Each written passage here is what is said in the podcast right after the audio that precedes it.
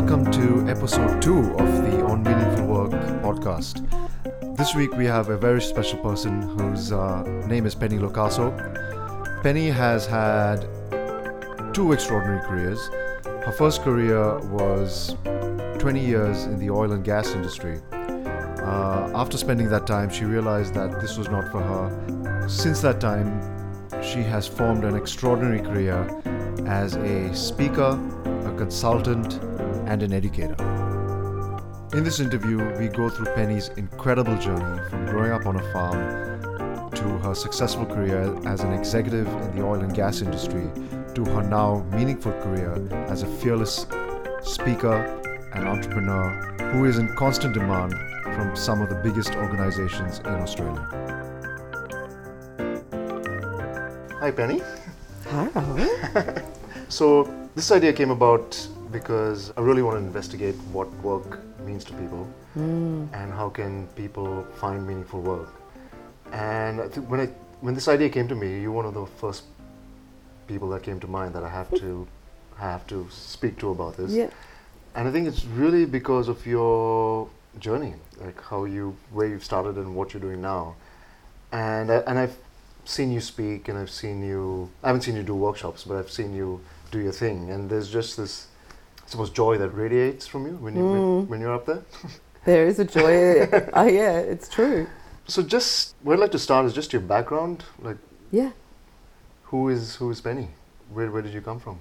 So I came from um, the country. Oh. Yeah, and I think it's always interesting because I meet.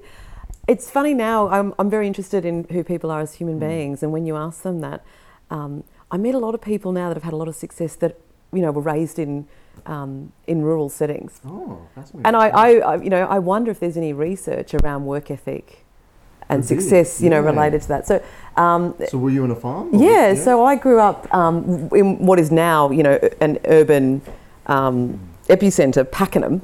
But back Yeah. then, you know, we were on 140 acres. So I lived on um, farms Mhm. all throughout my childhood, um, which I think, in terms of uh, independence and Mhm. resilience, plays a huge role, or it did for me, in terms of the sort of person that you become. Yeah, and, and was it a hobby farm or was it a functioning? No, so mum, um, mum bred cattle, and we also um, had a thoroughbred stud. So she would have oh, 25, 30 horses on the property at any given time. Mm-hmm. Um, we all rode horses. Mm-hmm. Uh, so, so yeah, I mean, look, I, the, my memories of those days are nothing but joy, you know, and Mm. freedom, just this Mm. uh, unbelievable freedom. But I think also when you work, uh, well, when you grow up on a farm, you know, you, you have jobs Yep. and there's things that you just have to do. Um, Mhm. And uh, and so you're up at five in the morning milking. I wasn't. No, we didn't because Mum bred them. We didn't uh, Mm. milk them. But um, uh, like you know, I remember in my teenage years having to. Mum would go away because she was a single mother as well. So Mhm. Mum would go away on um, certain trips and things with her friends occasionally, and you know. Um, I'd be up at six in the morning um, feeding 30 horses, Mm-hmm. you know, at the age of 15. So I think it the- also uh, um, it taught me responsibility Yeah. yeah and um, and self accountability so that's kind of yeah where where my journey began and then um, I studied law for a year which Wow. is yeah so I got uh, into law at, at the age of 18 Mm-hmm. and um, and did that for a year and always wanted to be like a criminologist very interested in um, how the brain works and why certain people do the things that they do and, and where that, that trigger or tipping point is for people Yeah. What made you choose law? Was it? well, what made me choose? Law? Well, I, I think because I liked the idea of um, of representing people who had done wrong. Mm. So I was, you know, criminal law was what I was fascinated Mm. in. But I think really uh, deep down I was more interested in criminology, and at that Mhm. time. Um, it wasn't as uh, fully fledged as what it is now. Mm-hmm. So I went into law thinking that that was the path to get there. And then Mm. after a year, I was like, oh, this is boring. Like, Mm. I, all it is is research and, you know, paperwork. And I was like, Mm. this is not for me. So um, it was funny because my career path was not set. So Mm. I then nannied for a couple of years Oh wow. Okay. for um, a wealthy family in Brighton. Yeah. And, you know, because I was only 19, 20, and I Mm. remember, well, I look back now and I always think it's so interesting that we're expected to work out the rest of our lives at that age Yeah. because you just you have no idea. And I still think it's funny. We do it to kids now. It's like you need to work out what your the rest of your life is going to look like from a career At perspective. 17. Yeah. It's insane. It's like, no, no, you don't. You need to actually enjoy the fact that you're mm. 19 or 20 because you're never going to be here again, and just trust that the that whatever you do will breed the clarity you need to mm. actually find something that works for you. But it's still we still try and push people down a path. And did you feel, I suppose, pressure to do law from your parents or teachers? No, or- I never. My mum always said to me, "Do what you love," which was probably very unique, given I'm 43. You know, of that generation. Yeah, yeah. Um, my mum said, I don't care what you do, as long as um, you're happy and you're not hurting anyone. Mm. She said, choose whatever path you want. Mm. So that always rings in the back of my mind. I did law for myself. Mhm. So I nannied because I didn't know what I wanted to do, and also, you know, I wanted to live in the city.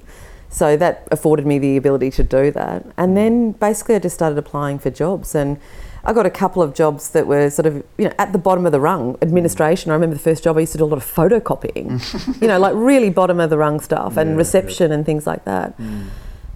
And then I was really fortunate because e-commerce be- started to become a thing, and I'd managed to land this job um, in NEC in, in a sort of an e-commerce startup that they'd created. Mhm. And um, it just turned out it was it was the right time. So I found a job in the paper, and it turned out the job was with Shell, Mhm. and they were looking for an e-commerce administrator to basically work with their B two B customers Mhm. to help them learn about e-commerce and how to use it for the, their business benefit. Mhm. And because I had e-commerce experience and I was 22, um, I got the job because there was just no one out there. Wow. And that was the, I'd say that was the real beginning of my career. Yeah, at 22. At 22, I went into Shell. And, and what was brilliant about Shell was, you know, it, uh, um, it's a little bit different now, which I think most corporates are. But back then, if you, um, if you had a good work ethic and you had, you know, sort of the initiative to learn things, Mhm. There was just unlimited opportunity, you know. And so every basically every two years thereafter, I just kept getting tapped on the shoulder. Hey, Mm. why don't you try doing this? Why don't you try doing that? That's amazing. I mean, like, I think my perception of a big oil company is not that, that it would be quite restricted or set in their ways and how they do things. Not at all. So Shell was very good at two things. One is employing really smart people, Mhm. and two, uh, in identifying talent within or- the organisation Mhm. and looking at ways to um, fast track that potential. Mhm. They, they were always brilliant at that. And so I was just constantly surprised at how much faith they had in me to do things that I would have said I didn't have the skills to do. So the level of trust that was was placed in me. So I started in e-commerce. I then went into managing their websites. Um, So all of the motorsport websites because we had them all based out of Australia for Oh, global. wow, yeah. Um, and so, you know, I did that, and I think I was like 24. Um, so I managed the Ferrari website for Shell. Like, you know, and then from there I went into sales and I ended up, you know, in my sales roles. By the time I was in my early 30s, I was managing a business that turned over 1.2 billion a year um, across Australia and New Zealand Yeah. and I went into you know marketing management. Um, I managed branding and communications, so I used to manage the Ferrari team and all the, the motorsport or the Grand Prix when they came out here, which was amazing. Mhm. So yeah, branding, comms, marketing, sales, and then what happened is I realised before change management became a thing. Mhm. Um, I was always always loved people and helping them realise their potential, and I always loved making change Mhm. that was going to make things better. So um, the last job I had before I had my son, um, they put me in uh, basically managing the program management office. So I had like ten project managers delivering any change across the organisation, from you know transformation internally through to logistics, large logistics projects. Mhm.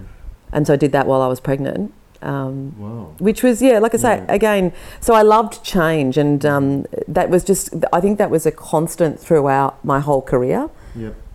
and it was and then basically the last job i had in shell was probably the dream job so base, they tapped me on the shoulder had an 18 month old son and they said uh, we want you to come over per- to perth amidst the oil and gas boom Mhm. um, we're working on a world first floating LNG tr- technology, which was you know billions of dollars, and the organisation is going to grow from 200 to 1,000 people in the next five years, Mhm. and we need someone to manage that cultural evolution with the leadership team. Mm. So I had like a blank canvas to do Yeah. whatever I wanted, and then they gave me a 280 million dollar project to deliver a collaborative work environment. So, so it seems like your, your career at Shell was really, I suppose, the ideal job or ideal career in a way. I mean, you kind of went from strength to strength. You took advantage of opportunities that came in your way. Mm. Did you feel? I mean, I suppose as a woman in, a, in the oil industry, did you feel that that held you back? Never. Okay. And this is where it's interesting. And I don't ever want to take away from the fact that I have no doubt there are women that are held back Mm. because they're female in certain jobs and industries. Mm. But what I think is really interesting, and you know, I could give you a, a number of women that would say the same thing. Mm. My biggest advocates in oil and gas were men. Mm. I often found that the, if anyone was going to hold me back, it was the more senior women. Wow. Okay. And so I actually think I think the concept's called kneecapping. Mhm. There are a lot of women that get to senior positions. Again, not all of them, but I think what happens is because the road for them to get there has been very hard, Mhm. they don't want to make it easy for any female coming up after them.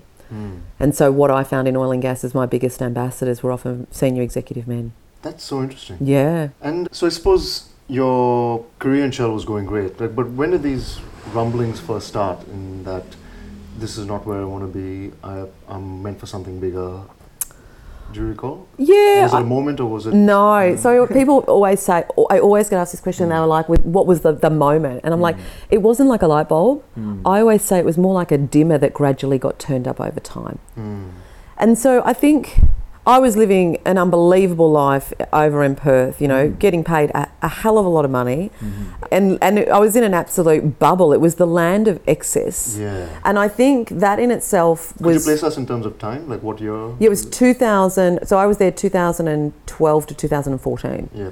So it was in the height of the mining and the oil and gas boom, Mhm. right? Mm. And it was the land of excess. And I think that was kind of the beginning. And it's funny because it was kind of the most senior role I'd ever had in my career. Mm. But going over to Perth, what I could not believe was the more money people were given, the Mm. greedier they became. Mhm.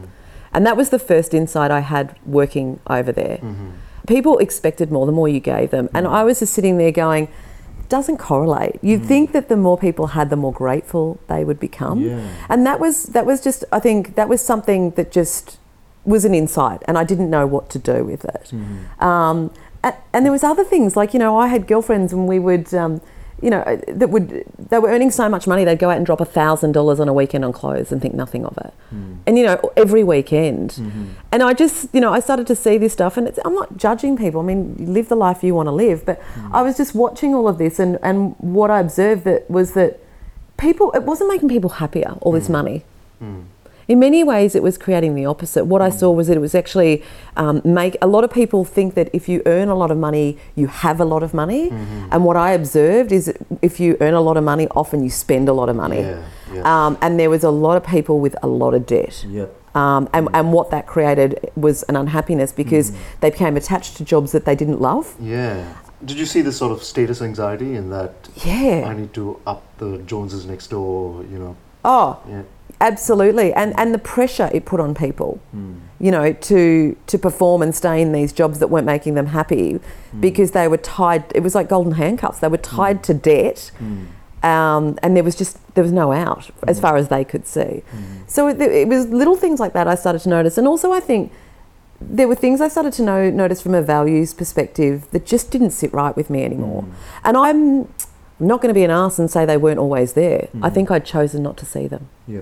And it was, I got to a point where I was like, how did I not notice this stuff before? And Mm. you know what, even though I'm not making these decisions, by actually sitting in rooms and listening to these discussions, I'm Mhm. actually a part of it, Mhm. whether I like it or not.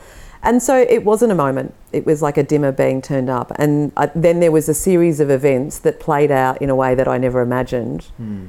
that basically led me to a point that I'm very grateful for. But at the Mm. time, I was sitting there going, oh, this is a disaster. Mm. Can, can you speak to those? Or? Yeah. So what happened was um, I'd been sent to Shell, uh, sent over to Perth as like an expat. So as I said, I was getting paid a hell of a lot of money to be over there. Mm-hmm. And at the end of my two-year assignment, um, Shell said to me, uh, "We'd like you to rebase here permanently," which meant that I gave up a lot of the benefits I had of being sort of an expat. Mm-hmm. And I had a young son, Mm-hmm. and uh, they'd call me back from maternity leave early with another great opportunity. Mm-hmm. So, um, a young son, I'd worked my ass off, hadn't really spent a lot of time with him, and the offer that they gave me to stay there um, didn't compensate me, I think, for what I was giving up in terms of family back Mhm. home. Mm-hmm. Um, and just the cost of living in Perth was insane. Yeah, yeah. So I was like, you know what? I'm not going to accept the offer. And so I said to them, I'll go back home. And uh, I think they were a bit surprised. And what had happened is the business that had parented me back home had been sold off to a Dutch trading house. So all of the um, Shell service stations and the you know marketing business. So they said, well, if you go back home, you risk being sold off to this Dutch trading house and working for a company you know nothing about, mm. or you could potentially be made redundant. And I was mm. like, I've been here 16 years. I've had an amazing career. Maybe mm. it's time. So I just said, that's fine. I'll take my chances. And that was pretty brave because uh, not many people did that. Um, no one left Shell. yeah. You know, like most people have been there 20 years, no one left. Mm. And so um, while all that was going down, I got headhunted by BHP Billiton for a very senior role working with their global leadership team, Mhm. um, which was even more money. Mhm. And uh, gave me access to their board, you know, and travelled to London and New York every quarter. Crazy stuff. Wow. So all of that. So basically, I told Shell I was um, going back home. Two weeks before I got home, they finally told me I was redundant. They were going to pay me out. So that meant I had a lot of money in my pocket. Um, BHP Billiton uh, were interviewing me. So I came back to Melbourne, relocated the family, and I went through about four interviews with the BHP job, and it all fell through. Wow. So young son, uh, no job, yeah, and sitting there going, and, and a pocket full of money, and sitting there going, what am I going to do? And that was the moment when, when I didn't get that job at BHP Billiton, it was like, you know what?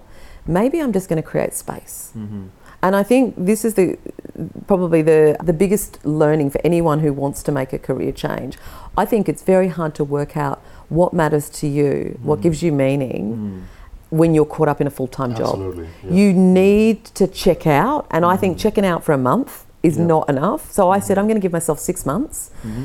I'm going to invest in myself, and I carved out a chunk of money that I called my personal development fund. Mhm. And I'm just going to support myself for six months, and I'm going to see where this leads me.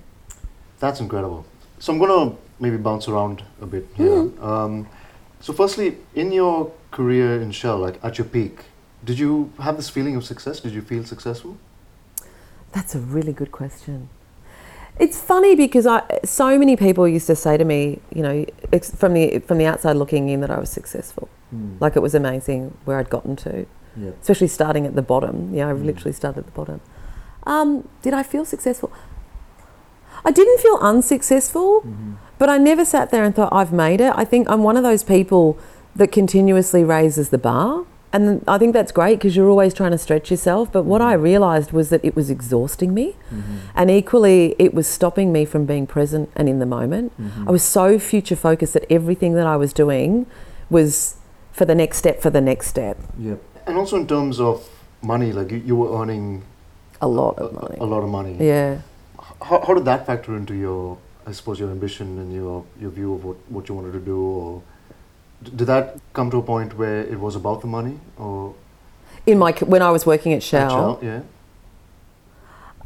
No, look, it's funny. I I never sort of it, it wasn't about the money. No, I mean I earned good money, but I don't ever recall that being my motivator. Mm-hmm. Um, for me, it was always about seeing what I was capable of. Mm-hmm. Yeah, the money was a bonus. But I think what's interesting is leaving that and turning your back when you have earned so much money for such a long period of time and going to zero, you know, every month. Mm. I never anticipated how um, how that was going to impact me and how much I had attached financial gain Mm-hmm. to su- to success. Yep. I never realized how programmed I was until I left in that space. Mm-hmm. James Altucher, who's another podcaster and business writer, he has a saying: "Don't attach your net worth to your self worth." Oh, so true. Did, did you find that that was the case at any point? That your your net worth was, or your self worth rather, was tied to your bank account, or were you? Absolutely. Yeah. So I didn't take a salary after I left for three years, Mm, wow. okay. right? And and I knew, like I said to myself, I can't expect to make the same money I was making at Shell, yeah, um, overnight. Mm. So, how much time am I going to give myself to reinvent, and how much am I willing to invest in myself to make that happen? Mm. Because it takes money to make money. Mhm. Um, and so I made that conscious choice. And I can't, I think the hardest thing throughout that three years, like I said, I never realised, I kept questioning myself as to whether I was crazy because I wasn't I think I made in the first two years. I think I made twenty five thousand dollars, Mm-hmm. which was ins- like nothing. Yeah. That's, But yeah. but now I know that's a reality for most businesses. Mm. It's not just me. And so I kept sitting there going, I'm not cut out for this. I'm not going to be successful. And what was crazy was even in the first two years, so many people externally kept saying to me, Oh my God, I've been watching your journey and I can't believe what you've achieved in such a short ti- time. Mm. Mm. It's amazing and totally inspiring. Mm. And I was, I felt so, um, what would you say? I felt like I was living a lie. If people were seeing this, I Yeah. felt like I was lying to people. So what I did, and God, I could go back and find it. I actually wrote a post on LinkedIn because I was like, I'm sitting here not earning any money, and all these people are thinking I'm successful, right? And so I got on LinkedIn and wrote a post and basically said, if you're following me and your definition of success is financial gain, mm. then I'd actually say unfollow mm. because I'm not making any money. Mm. And I think people were gobsmacked because people don't talk like that on LinkedIn. yeah, yeah. I said, I'm not making any money, but if your definition of success is someone who's actually living a life that is totally aligned to what fulfills them, gives them meaning, and lights them up every day, then I'm your person. Wow. Yeah. And I, that was liberating doing that because I think I did that as much for myself as I did for other people. One, I, I want to be totally transparent in how hard it is to actually create a career that is meaningful and fulfilling. Um, and two, I, I needed to really challenge this mindset around success doesn't equal financial gain. Yeah. I, I, I suppose one of the things that, I suppose since I started my journey, the thing that kept popping up for me was imposter syndrome. And it sounds like that's what you were, were battling Yeah. early on. And I think that's, that's a brilliant way to, I suppose, diminish it, is just be honest and be transparent. Like, this Absolutely. Is, this is who I am, and this is what I'm going through. And But even now, you know, it surprises me. I'm just going to let my dog in. It surprises me how many people constantly say to me, mm. because I'm what, now I'm three and a half years into the company. Constantly, people are saying to me, Oh my God, it's amazing. Like what you've done in three and a half years is insane. Mm. And I'm still sitting there going, I'm not anywhere near the salary I had. Hmm. But I, I've now learnt to let go of that Yeah. because what I realise is that money doesn't equal happiness. I mean, there's there's there's a whole piece of research, and that documentary Happiness talks about it. Hmm. Once you get over, I think it's like seventy five thousand US Yeah, in salary. no there is no increase in your happiness. I think in, hmm. in many regards, the the more you get over that, in, sometimes uh, in some way it goes down. Your happiness goes down because the more p- people earn and have, often the more fear they have around losing it. Mm-hmm. Um, and what I've realised is I don't. I don't even need to earn the money that I earned before because mm-hmm. all I was doing was just spending money for the sake of spending it. Yeah. Mm-hmm. And in many regards now, it's like, you know, I've just started to read the book Slow, um, which is a brilliant book and it's all around slowing down how we live in order to actually just be. And uh, I've just been thinking the last couple of weeks, what can I actually do to actually remove more excess from my life?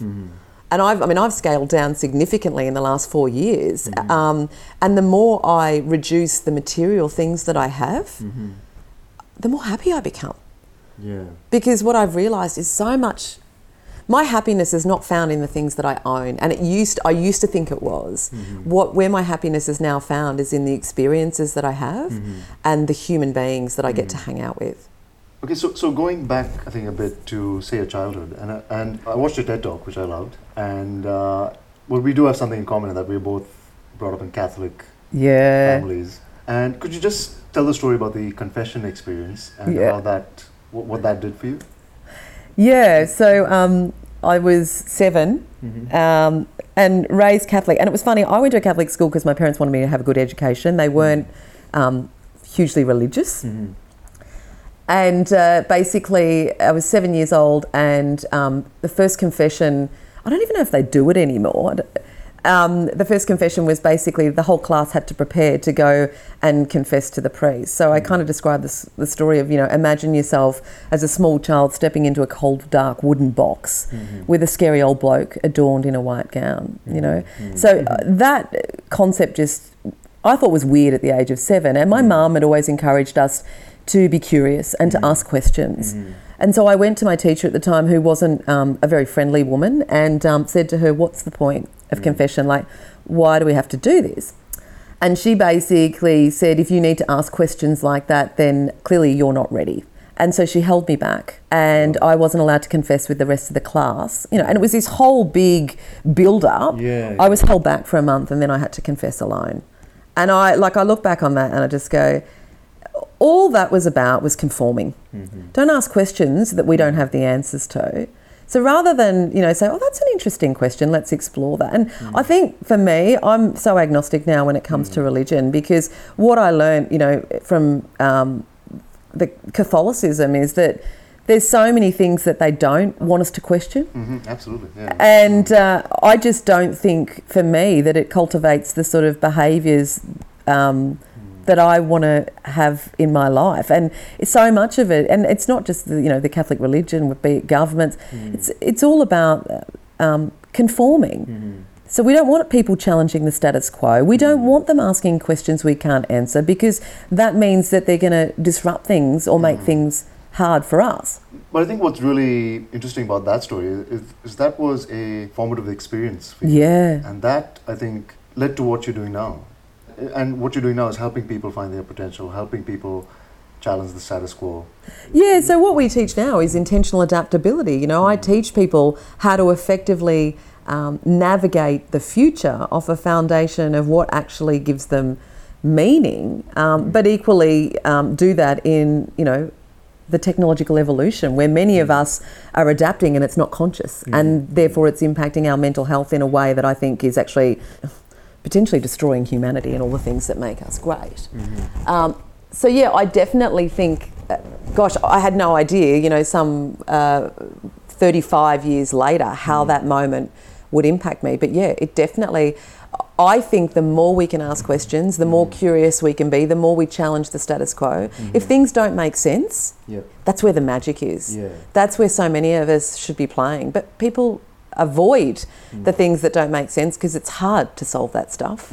And also, you can be seen as a pain in the ass. Yeah, absolutely. And I think, besides the story, are there any other formative experiences that in your childhood that I think made you who you are? Or I think probably the, the real defining moment for me was not so much in my childhood. It was uh, it must have been about seven years ago now.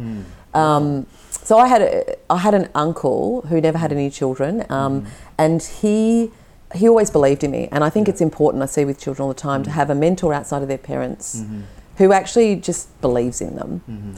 Uh, always believed in me. You know, like from a very young age, he uh, he paid for me to go and do my VCE at a private girls' school because my mother, you know, obviously wouldn't wasn't able to afford that, raising three kids on her own. Um, he bought me my first Mac when I was, you know, 15 years old. Uh, he gave me a house to live in rent free when I was 22, so I could get ahead for a couple of years. Mm, wow. Um, I spent all my school holidays going to his house, you know, and he was a doctor, um, very successful property developer, so built these massive medical centres um, in the in the 80s before it was a thing. So he was very entrepreneurial, very visionary, and so I just learnt a lot by being around him. And I was always the closest to him, and so he had a lot of success and was kind of the one in the family that was always put on the pedestal as the success story. Um, and seven years ago, at the age of 60, um, I got a phone call at seven o'clock on a Thursday evening, and it was my brother saying that they'd found him um, off the edge of the Frankston Pier dead. oh no. Yeah. And I can't tell you, like you talk about define, I still get goosebumps now, you know, and um, that that just shook my world in a way that I can never imagine. So the, the, in many, in multiple ways, because the first thing was he'd never been a depressed person.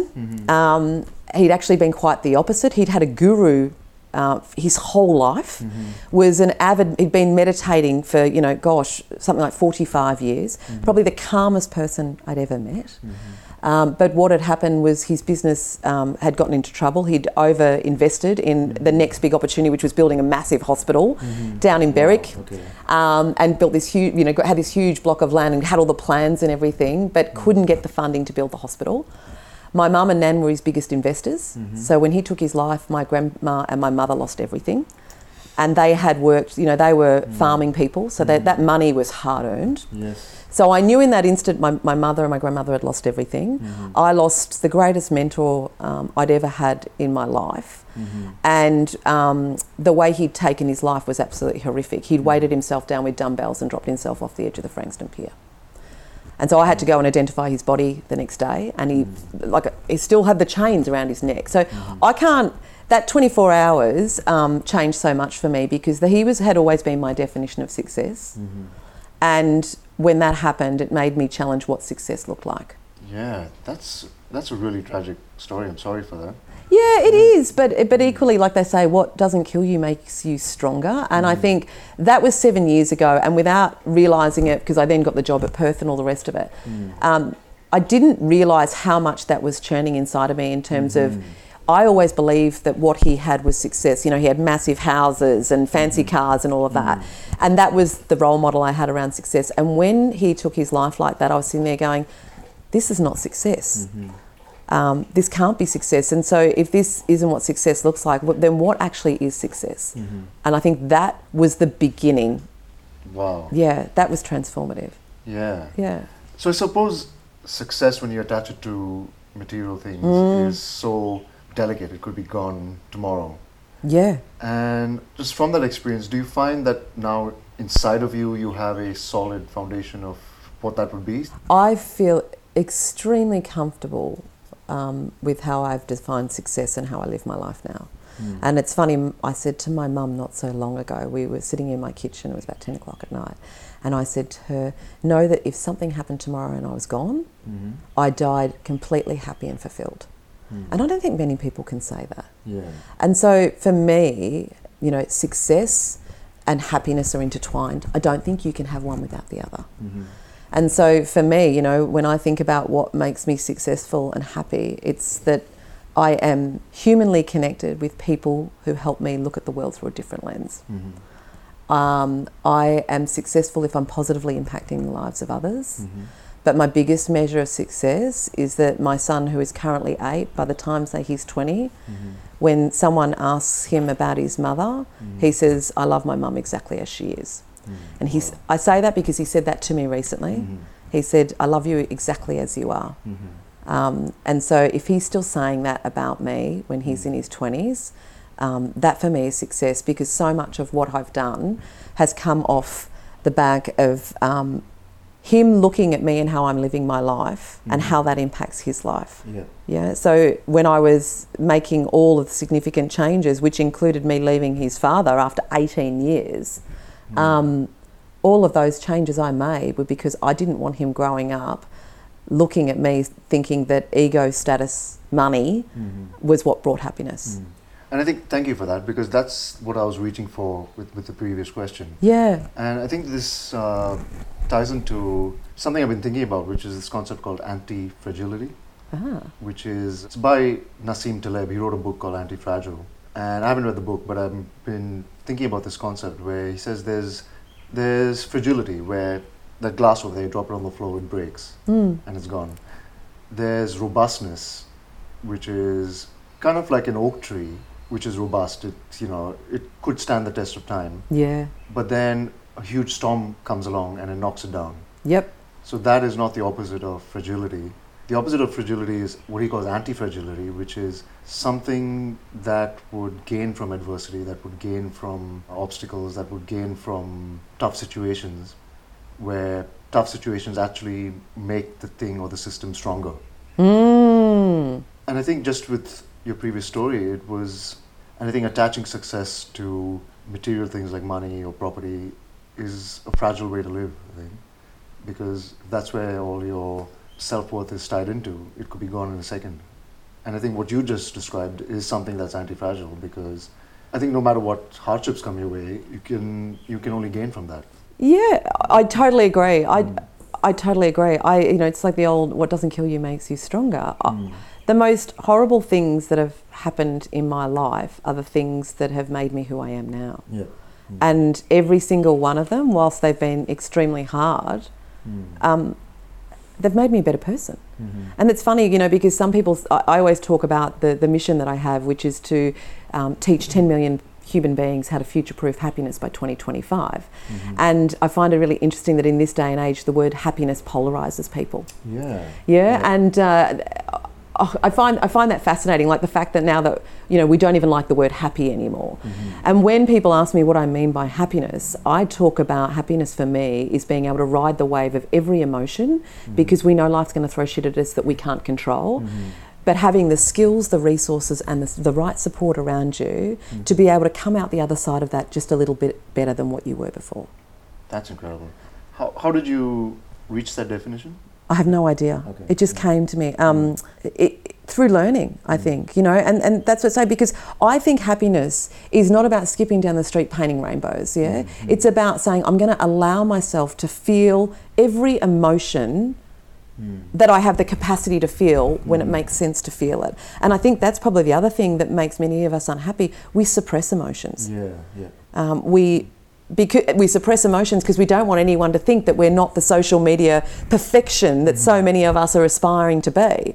But it's just bullshit. It's like suppressing your emotions is just a way of um, creating, I think, a volcano eruption down the track. Absolutely, and, and I think the the the distinction I make is between happiness and meaning.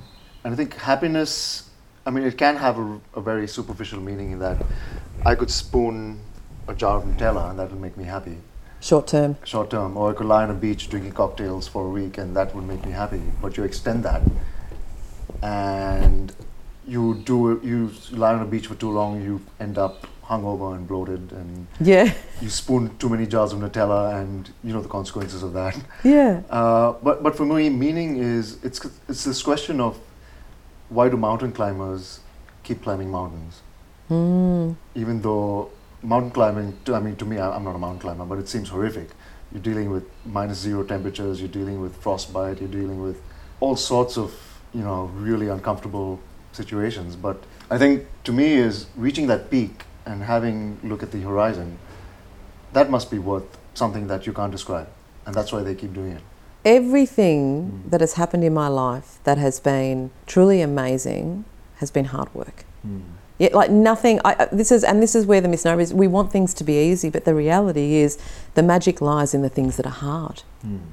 You know, even having my son, like um, having a child, there's this misnomer that it should be easy. And I remember, you know, we we had this whole um, plan of, you know, we're going to pay off our home, we're going to travel, and mm. all these things that we wanted to tick off before we had a child. Mm. And my ex-husband and I, we got to this point, we, and again, we, you know, we wanted to have established careers. We ticked all the boxes, and we we're like, right, mm. now it's time to have a baby.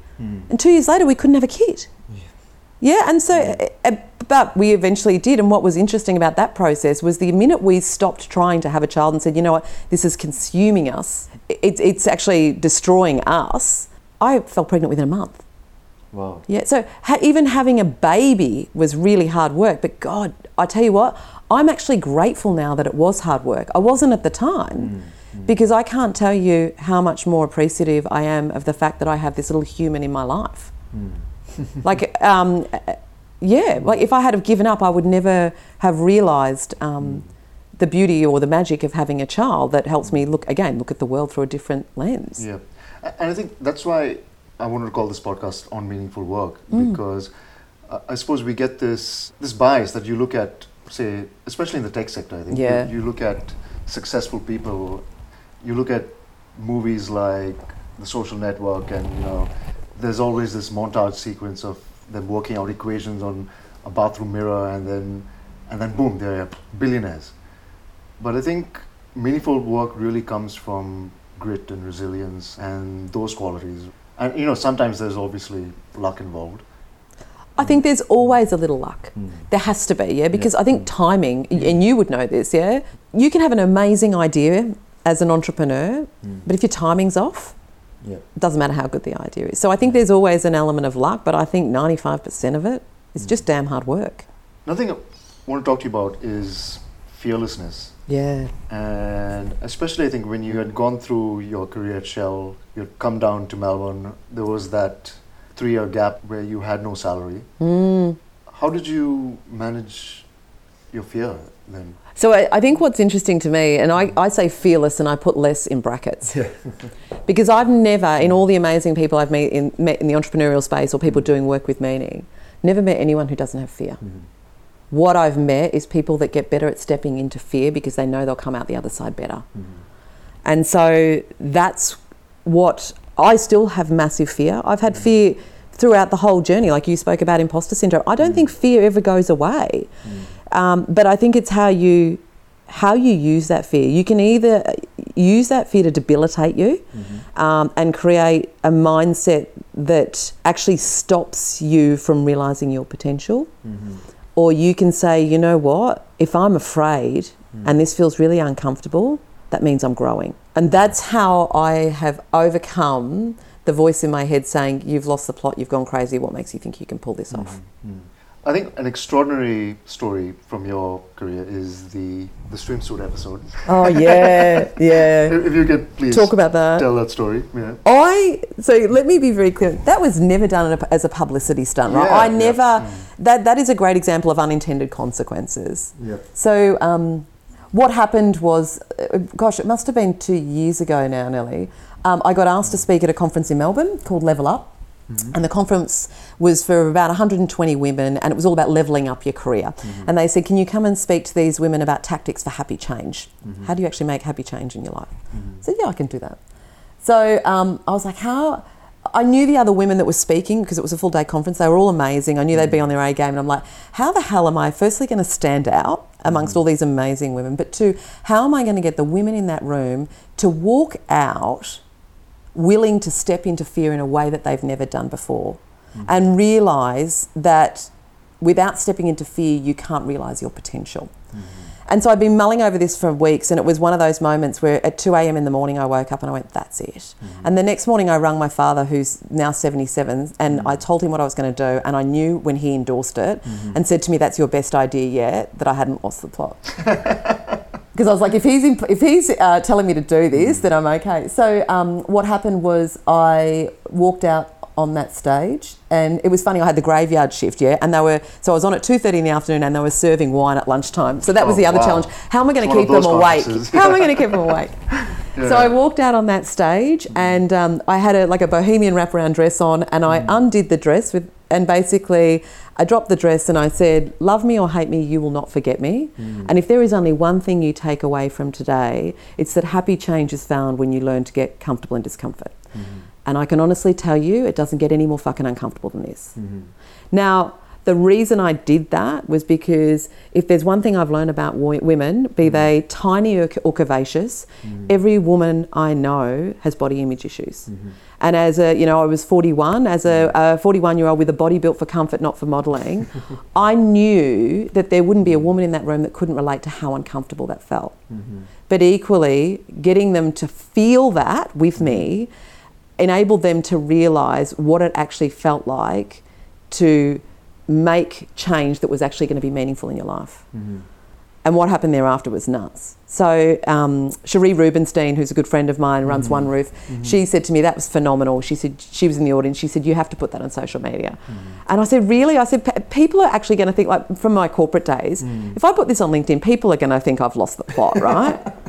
And then I was like, you know what, mm. that's it. That's exactly what I'm going to say. So I put it on um, LinkedIn and I said, it's official today. I have lost the plot. I've mm. just delivered a keynote in my bathing suit and this is why I did it. Mm-hmm. And basically, it went viral with over 55,000 views on LinkedIn. And I didn't even know you could go viral on LinkedIn. Yeah, that's I incredible for LinkedIn. It was insane. I got emails from all around the world where people mm. were saying, This is authentic leadership. Mm-hmm. This is someone who's willing to walk their talk. And people saying to me, You doing that has just um, made me realize that there are things I've been afraid of doing and nowhere near as scary as what you just did. Mm-hmm. So now I'm going to do this. I had people telling me they were going to leave relationships, get to leave jobs, mm-hmm. people I'd never met. Mm-hmm. And then it got picked up by all this media around the world. Yeah.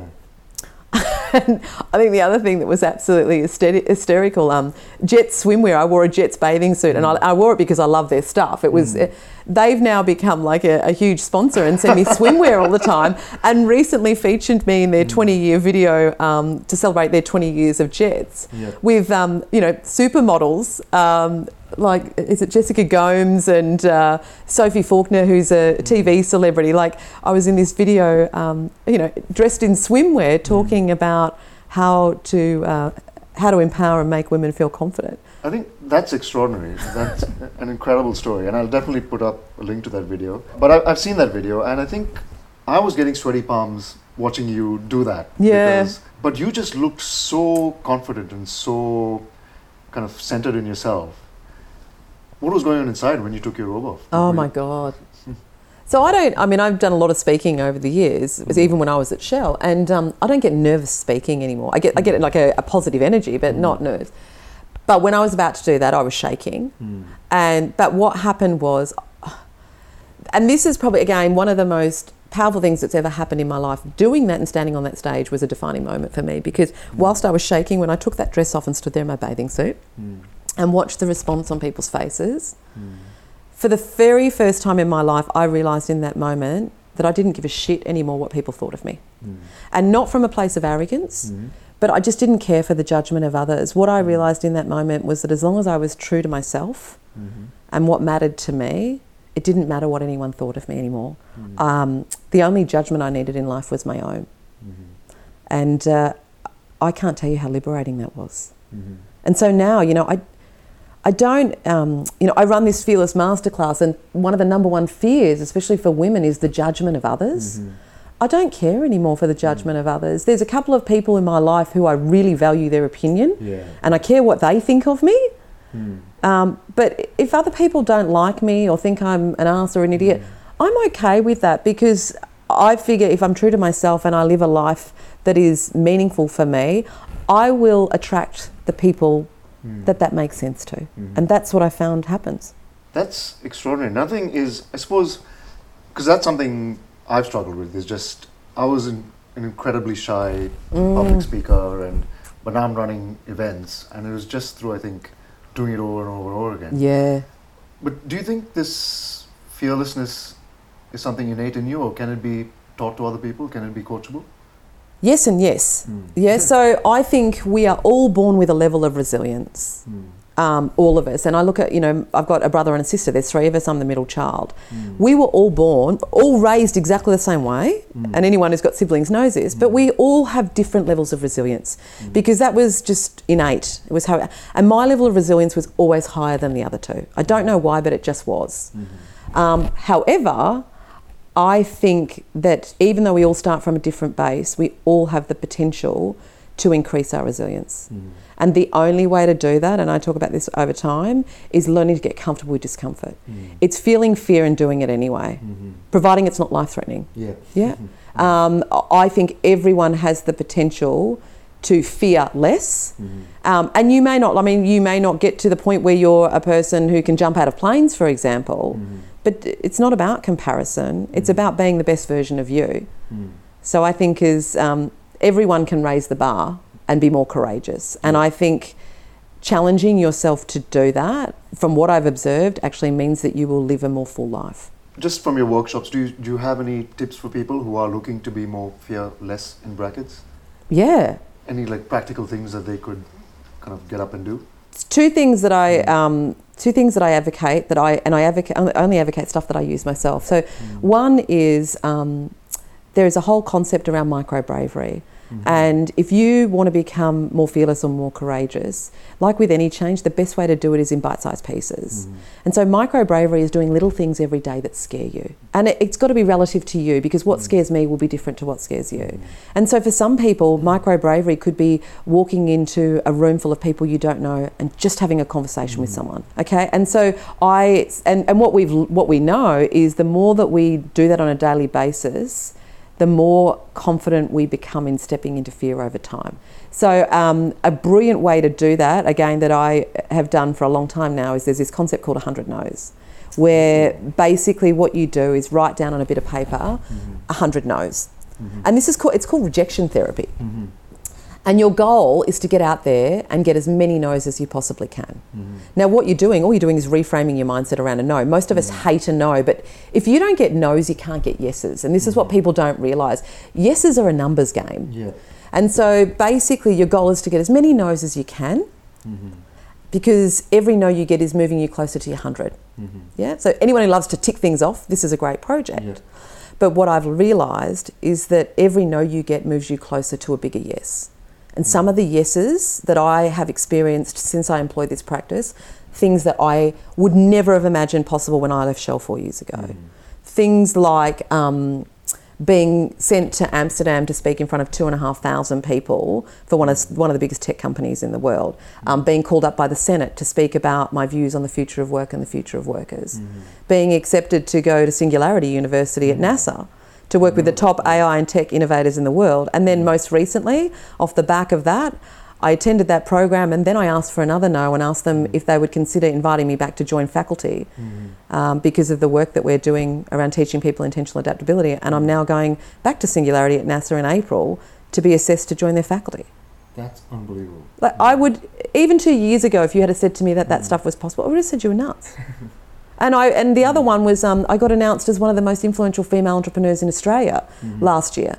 And again, it's just from get putting out there or you know asking for the things that I want. Mm-hmm. And like I say, what I've realised is I get rejected from heaps of stuff. There's mm-hmm. heaps of stuff that I ask for on a daily basis, and big conferences in the US I've applied to speak at that I've been rejected from. Just this week, I got um, a decline from the Cartier Women's Awards, which I applied for. I mean, I've been rejected from heaps of stuff. But you can't realise your potential if you don't get rejected because it's a numbers game. Yep, 100% agree. Yeah. You know, Tim Ferriss, our, our common uh, hero, he has this what he calls comfort challenges, and one of them, which sounds really simple, but it, for me, it was agonizing to do, was he- he's like, next time you order a coffee, all you say is, "Can I get a 10% discount?" I like that. And to me, that I couldn't do it until I, I kept go, I, had, I had to keep going back until I finally just said it, and then she said no, and that was it. It wasn't a big deal. It but what, so, and it's yeah. funny, what were you afraid of? I'm not like I suppose it was that I almost felt like I was three years old again, Yeah. and there was all this vulnerability around, and she's a cafe person. She's never seen me before. She'll never see me again. But I don't didn't want to look foolish in front of her. There was all this, um, so funny, isn't it? But it's human. Like yeah, the other thing Tim Ferriss does, because he's got a brilliant TED talk on fear um, and how you know it, it changed his life. yeah, Um, I love that he fear sets. So he doesn't goal set quarterly. He fear sets. He picks his bi- three biggest fears, and he, all of all he does is plan around stepping into those fears. And that's what he attributes to taking him from someone who had severe anxiety and depression in his 20 that was living on someone's couch to now being, you know, one of the most successful entrepreneurs in the world, and podcasters. It's Yeah. crazy. yeah. But just to wind up, say guys like Tim Ferriss, I found very valuable. Are there any resources, whether it's people, books, podcasts, anything that has nudged you towards who you are today? Yeah. I think there's a few things that, uh, uh, in the last 12 months, recent things that have made a real difference. So, um, there was a book that you recommended actually, Oh, really? which Okay. was Cal Newport's Deep oh, Work. deep work. Yeah. So, yeah, yeah. deep work fundamentally changed things for me because um, it allowed me to reconnect with intentional work Mhm. and actually creating the space to do deep focus work without distraction. And that for me has been transformative. I probably work less hours than I've ever worked now. I mean, I still work a lot, but I work less hours. But I spend those hours doing things that really move me towards the things that matter to me. So that I, I advocate that book all the time, Deep Work. Um, another brilliant book that I just finished called Curious. Okay. Uh, and that book is phenomenal because I actually think curiosity is one of the key skills, um, it- and it's one of the skills we're teaching in intentional adaptability. It's one. It, curiosity is a key skill for us to be able to thrive and effectively navigate. I think w- probably the most complex and uncertain future we've ever faced. Um, and that book talks about how curiosity is innately human, and yet by the nature of how we've created and engaged with technology, it's been significantly diminished.